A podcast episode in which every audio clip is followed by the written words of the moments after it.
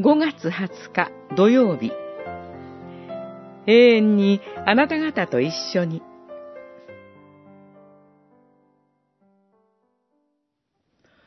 私は父にお願いしよう。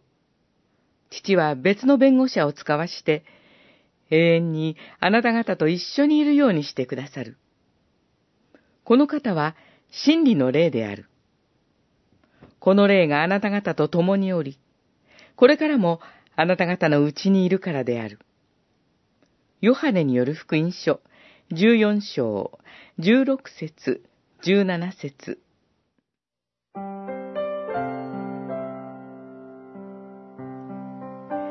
月曜日に確認したように、聖霊なる神は、天地創造の初めからおられた永遠の存在、永遠の神です。ですから、今日の御言葉で言われている通り、この方は永遠に私たちと一緒にいてくださることができます。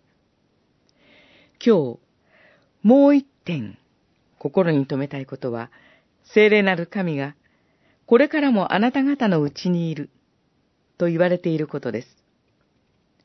あなた方と一緒に、というのは、周りで漂うようにそばにいる、というのではないのです。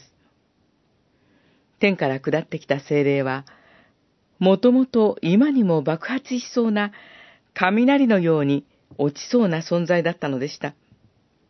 そういう爆発的な力が私たちのうちにあるということを、私たちはもっと感覚を鋭くして感じ取りたいと思います。